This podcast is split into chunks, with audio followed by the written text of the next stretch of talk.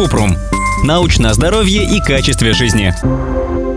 Как связаны простуда и холод? Холод не может вызывать простуду. Ее провоцируют вирусы, чаще риновирусы. Нет вируса – нет болезни. Чтобы заразиться, достаточно пообщаться с больным человеком, поговорить с ним, пожать ему руку или потрогать его вещи. Риновирусы могут оставаться живыми в виде капель в воздухе или на поверхности до трех часов и больше. Если человек коснется предметов, на которых оседают вирусы, а потом рта или носа, то, вероятно, он простудится. Когда риновирус проникает через защитную оболочку носа и горла, он вызывает реакцию иммунной системы с характерными проявлениями – першением в горле, насморком или заложенностью носа и чиханием. Другие симптомы – боль в горле, головная боль, затруднение дыхания.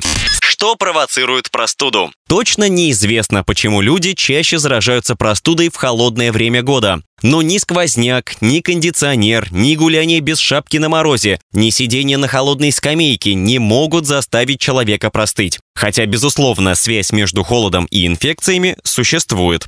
Пока ученые точно не знают, как правильно объяснить эту связь. По одной из гипотез, все дело в сухом воздухе в помещении или на улице. Считают, что он может снизить сопротивляемость вирусам. Также предполагают, что слизистым мешают эффективно защищаться от вирусов аллергия, недосыпание, стресс, неправильное питание и даже пассивное курение. Еще связь холода с простудой объясняют тем, что в холодное время года люди больше времени проводят в помещениях.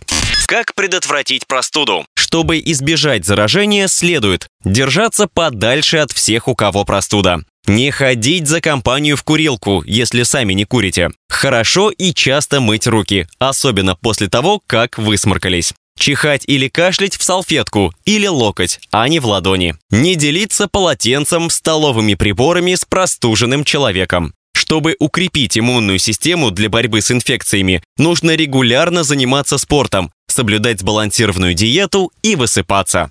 Альтернативные методы лечения простуды, например, витамин С в больших дозах или эхиноцея, не предотвращают и не лечат простуду. Исследования показали, что эхиноцея работает как плацебо, то есть прием не сказался на положительности и тяжести болезни.